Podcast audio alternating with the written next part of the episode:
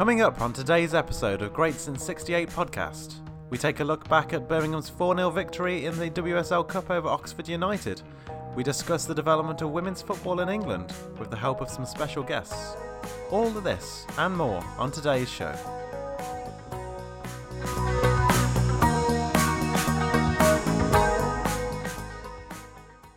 Welcome to the Great Since 68 podcast, the only dedicated Birmingham City Ladies podcast, and it is brought to you by damsonparkdames.co.uk. I'm joined by Chris Pugh. How have you been since last week, Chris? Yeah, good. Thanks, Craig. Not too bad. Yourself? Yeah, not too bad. Working away, as always. Yeah, that's it. Yeah. We start this week's show by looking back at Birmingham's midweek fixture with Oxford United. Birmingham City beat Oxford United 4 0 last Wednesday evening in the opening fixture of this year's WSL Cup competition. We are joined by Chris Freeville, who was amongst the Blue supporters at the game. Thank you for joining us, Chris. Hi, Craig. Really pleased to be here on this podcast. I'm glad you can make it. So, Chris, first of all, could you tell us what you thought of the team Mark Skinner chose? It was a pretty strong lineup given it was a cup game. Was that a surprise to you?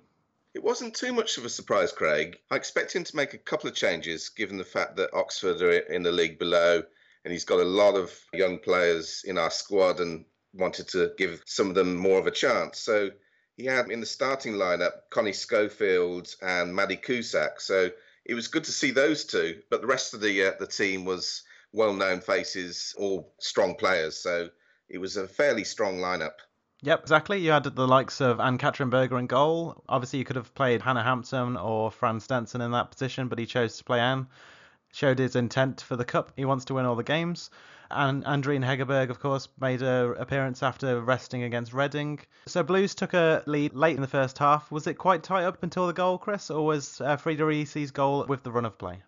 I would say that we started pretty well. Uh, we got the ball up the field quite a lot, and it was in that final third. Rachel Williams was doing well, Lucy Quinn going down the wing. So we were getting that ball in that final third, but weren't always in a position to get the shots away. Or if we did get a shot, I remember Freda having a couple of shots that were saved by their keeper. So we were doing fairly well. Emma Follis was also getting involved quite a lot, um, but we just kind of weren't able to get that breakthrough. Ayisi got the first goal. What can you tell us about the goal, Chris? Freda Ayisi is wonderful when she's in front of goal. You never know what she's going to do. And on this occasion, the ball came to her. She had a, a back to goal, and she uh, did a, a cheeky back flick into the goal from about four yards out. And she didn't even look round. She just heard the noise of the crowd cheering. And of course, she knew she'd scored. Wonderful to see her get on the score sheet. Exactly, and obviously after she signed a contract extension earlier in the summer, given that she doesn't score that many goals or hasn't done in the past, it's good to see her confidence sky high.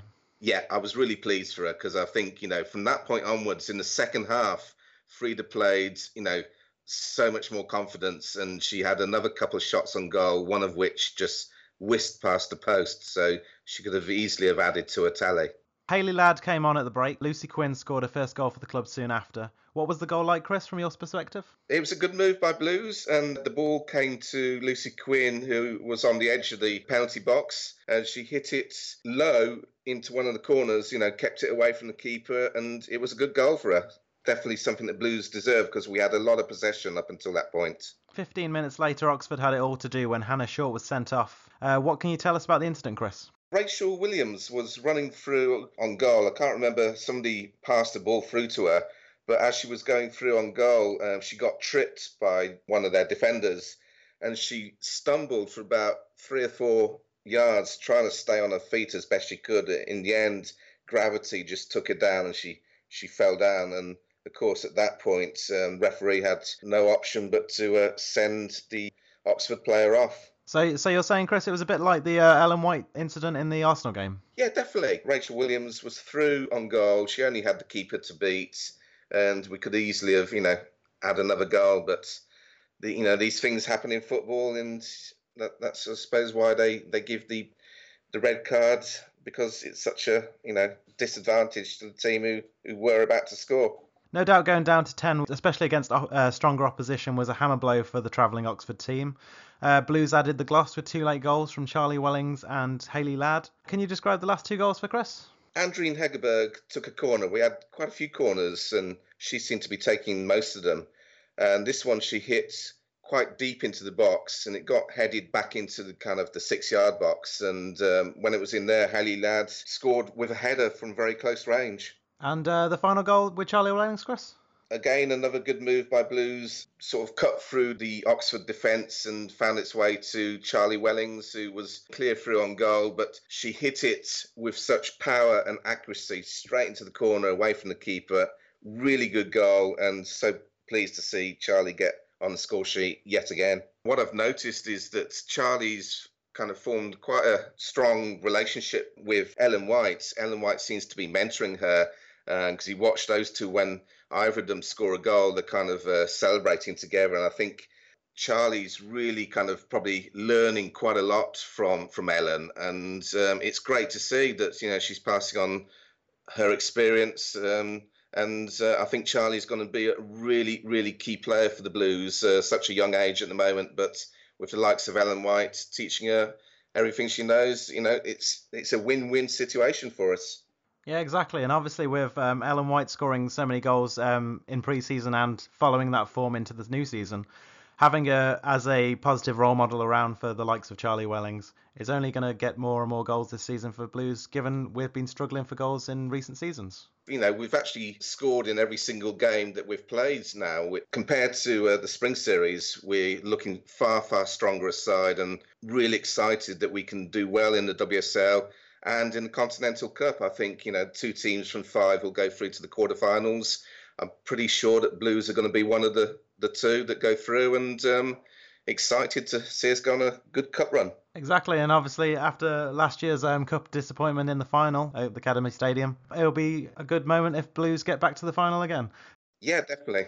It's been great to hear from you, Chris, and I wish to thank you very much for coming on to the podcast this week and giving us the lowdown on the action this past week. You're very welcome, Craig. Birmingham will play Everton next in the WSL Cup on Thursday, November the 2nd. The fixture is quickly followed by another cup game against Doncaster Belles on the 5th of November. And finally, the Blues take on Man City in December in their final group game of the Continental Cup first round. Chris, after a strong opening win in this year's uh, WSL Cup campaign, we should expect Blues to progress, right? I think so. You know, we spoke on last week's show about the fact Oxford would have been, you know, flying high with confidence after their good start to the season. But I think the way we dispatched them, um, we've already shown that we can beat Everton. You know, the first half against Everton, we were completely dominant. I thought, and I think again, Doncaster are a strong side in WSL too, but there's no reason why we shouldn't fear them. I think, and even the City game, you know, there's no reason why we we've shown that we can go there on previous occasions and get something. So I think we'll definitely be looking at, at progressing from the group. Now we we showed with a, a, a good strong win with with a, a, couple of players rested against Oxford that, that this is a competition looks like we're going to take seriously. Everton, of course, won their opening fixture against Doncaster Belles, but lost to Birmingham 2 1 in the week previous in the league. What will Mark's going to be looking for from the side, uh, Chris, to improve on their narrow win earlier this month? I think obviously after the league game, he was a little bit disappointed with the second half, the way that we, you know, we didn't quite maintain our levels f- from the first half, uh, which were good. But obviously the Reading game came after that, and he was happy with that. You know, and I think it was a little bit roles reversed against Oxford by all accounts. Unfortunately, I didn't get to go, but by all accounts, um, he was a lot happier with the second half than he was the first half. So I think that's he'll be looking for that consistency. I think to, to maintain at their levels throughout the whole 90 minutes, and if we can do that, then then certainly we'll we'll be looking at going far. Absolutely, and uh, Man City are yet to uh, start their WSL Cup campaign due to their uh, Champions League match yeah. the other week. Do you expect us to qualify before we play City in December? And could uh, playing on four fronts for City be a negative effect for the club? Listen, they're holders, uh, the current holders of the trophy, obviously beating us in the final in their own backyard. There's an element that they'll want to make sure that they're strong on on all fronts, and they've certainly got the squad to be able to do that. But I do wonder whether they will be desperately trying to make the Champions League campaign as strong as possible. And and there is the potential, obviously, that that they take their eye off the ball. You, you have to say of all four competitions, if there was chance that they're going to take their eye off the ball on one of them, it probably would be the Continental Cup. Yep, I could see that given how much they obviously want to do well in the Champions League after last year and what, what happened and stuff. Get uh, Well, winning the league. the, yeah. yeah, getting to the semi final of the Champions League last year and, and playing Lyon, I think I think it's give them, you know, it, it's give them a sense of where they want to be as a club, and they want to be doing that regularly. Their main focus, I think, will be the league and, and the Champions League. Um, and if, like I said, if there is that, if they drop off for five percent in the cup competition, then teams like Blues will be will be ready to pounce. It is now time for our weekly segment, Loan Watch, as we look at how Chloe Peplow, Coral Jade Haynes, and Sophie Baggaley have done over the previous seven days. Chloe was rested for the Everton game in which Doncaster Belles lost 3 0. Coral Jade Haynes came on late in a 2 0 cup victory over Bristol City. And Sophie Baggaley, who of course plays for Bristol City at the moment on loan, was absent from the squad for the visit of Spurs, with Amy Watson debutising in goal. With our players on loan being played recently in the league games, it's obviously a time for them to have a quick rest. Do you think? Yeah, I think so. I think Sophie's the number one keeper there now. So, so when the cup game comes around, they've decided that it's best to give give Watson a go. The you know the second choice keeper. Likewise with Coral, I think you know for Spurs to beat Bristol City is a is a really good effort. You know, I know Bristol rested a couple of players, but that was a good result for, for Spurs, especially considering the fact that, like you say, Coral didn't start. And Chloe, obviously, at Doncaster, just a little injury, which hopefully won't keep her out for too long. Moving on then, Chris, to our main topic of this week, which is the development of women's football in England. Uh, we kick it off this week with Maddie Cusack, one of the Birmingham summer signings, on how her development has changed since signing from Aston Villa. How's it been like being at Birmingham so far? Yeah, it's been brilliant. Um, I'm loving it, loving training every day, and yeah, it's a really professional like, atmosphere. So yeah, really enjoying it.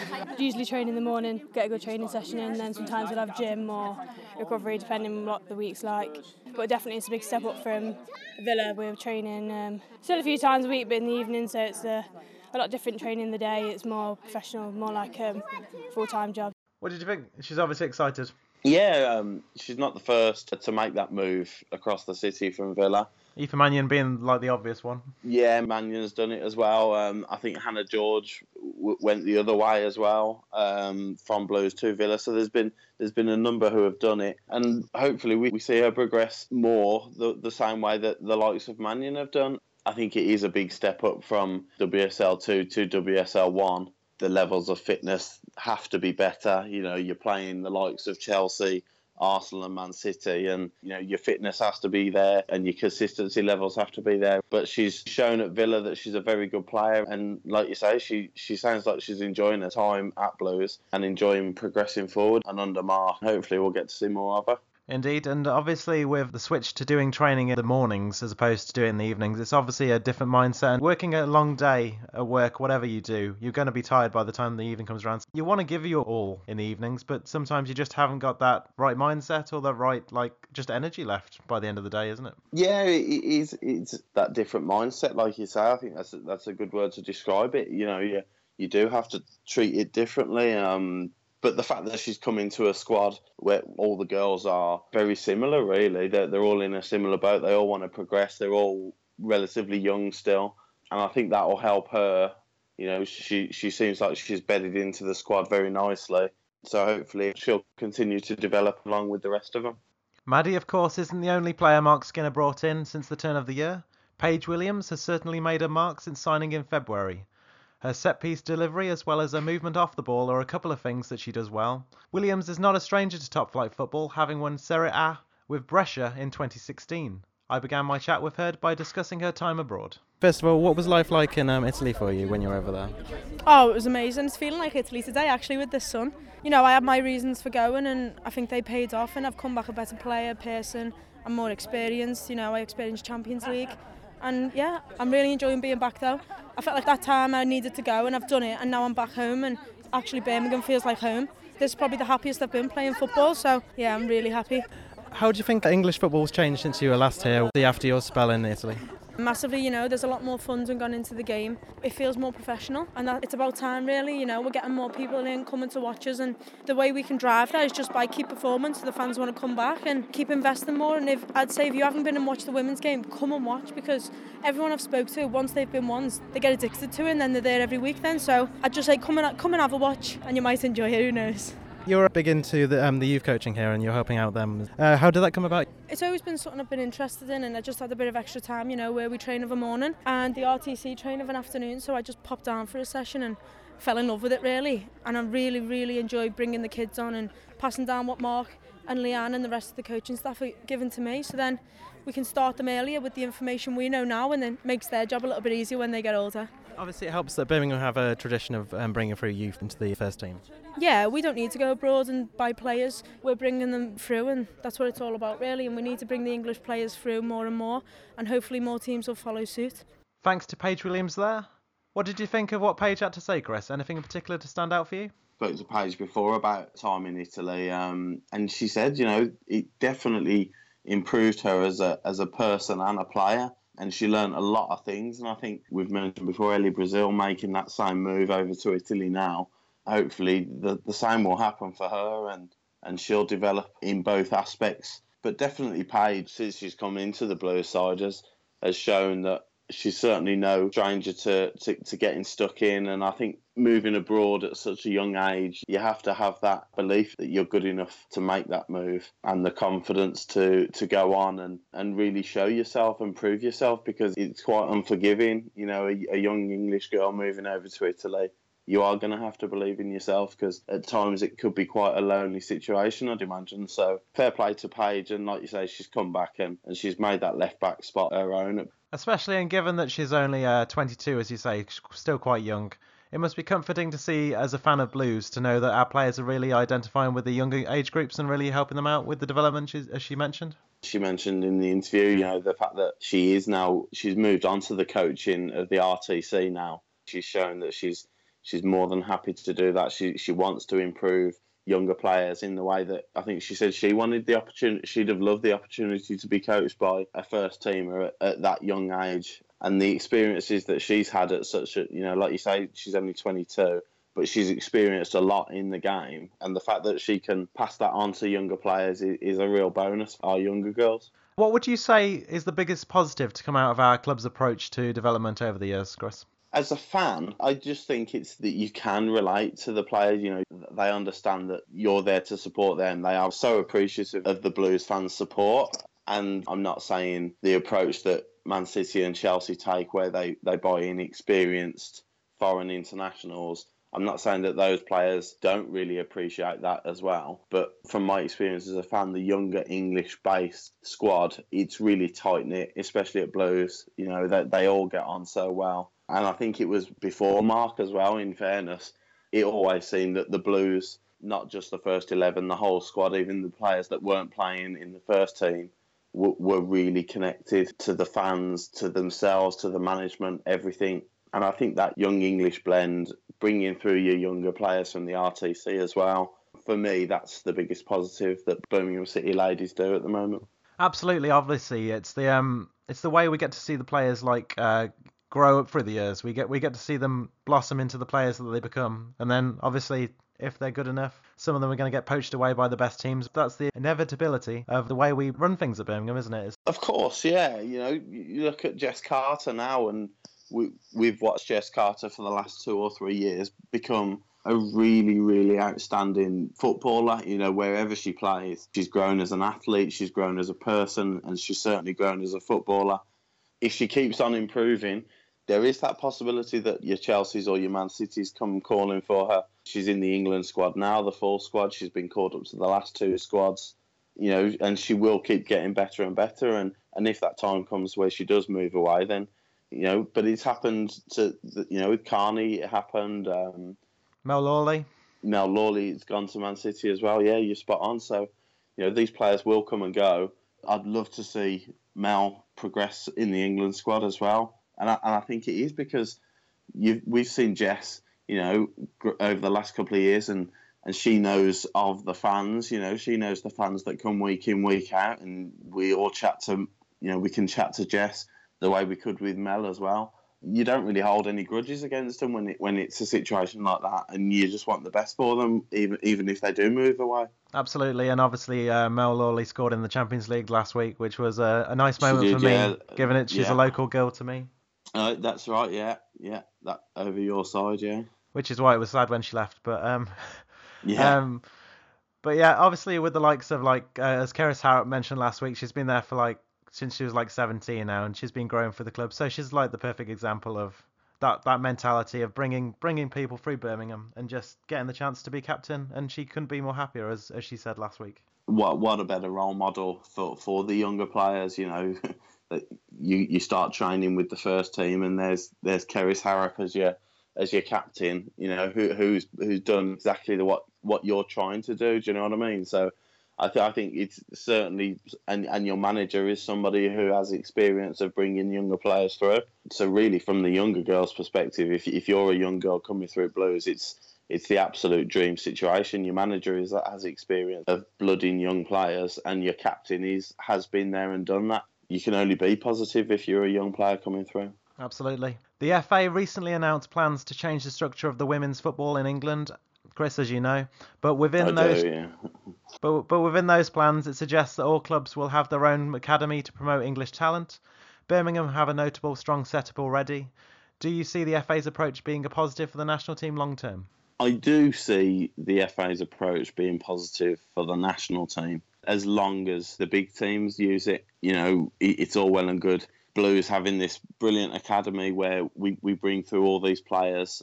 Unfortunately, Man City have shown that they're happy for other teams to do the hard work with young players and then they'll just buy them. Do you know what I mean? So, listen, if Man City are, are prepared to blood young players and give young players a chance. I know they have with, with certain players, but I think that's important. It's not just everybody else doing the, the hard work and the big teams picking them off once they've played a season or two. I only see England getting stronger, you know, with, with the young players that are coming through.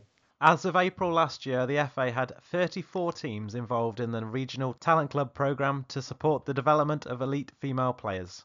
Arsenal, Birmingham, Liverpool, Man City, and Sunderland are the only WSL 1 clubs that are regarded as Tier 1 RTC football clubs. In essence, they are regarded as having the best programmes to bring you through.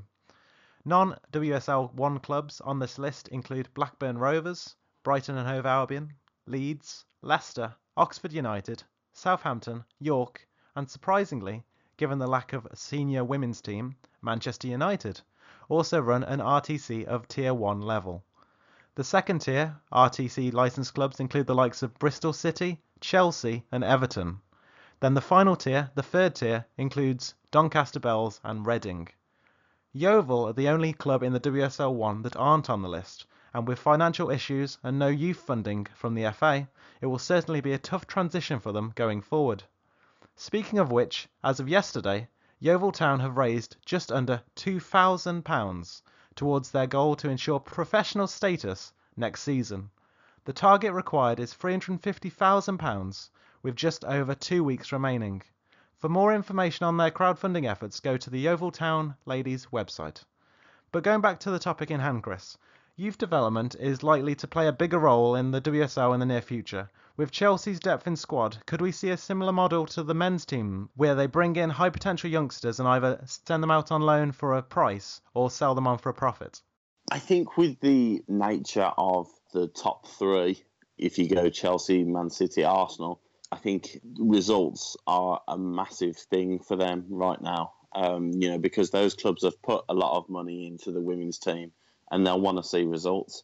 So it, it's very difficult to see young players coming through unless you are an exceptional young player. It's difficult to see a young young player being given a chance at those clubs. Um, so I think it's inevitable, really. If I think Chelsea were on the, the tier two list. Yeah, that's right say they put a bit more money into it and go to tier one and bring a couple more through, are, are they going to risk playing those, or are they going to give you know your Bristols, your Blues, is your, the chance to to give those players? I think Alessia Russo is one, for example. I think she was on Chelsea's books, a really, really exciting player uh, who's gone over to America at the moment, playing college football and scoring bag loads for fun.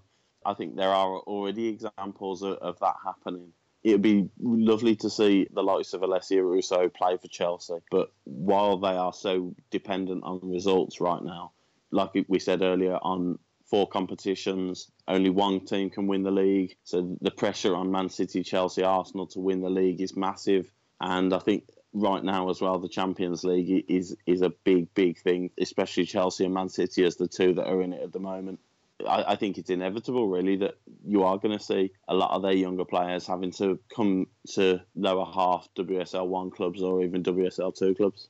Is there a problem there, Chris, then, with the, obviously how big the Chelsea squad is? That um, in the future, if they have set the youth players coming through, some of them might not want to drop down a level, given that they're training at a professional club, and they might possibly have to go train at a semi-professional club in the WSL two going forward. Absolutely, that is an issue. You know, you are going to have that situation where where you've got a lot of young players. If they are if they are going to come through at Chelsea, you know, they, they will have plenty of experience of professional training, good pitches, everything everything you want the young players to have within the women's game. But if, like you say, if, if they are going to keep and making you know this massive squad even bigger, then where are these players going to have? They are going to have to drop out, unfortunately the question at the start was, do you think it's good for the national team? I think it is good for the national team. Whether it's good for 70% of young girls coming through, uh, probably not.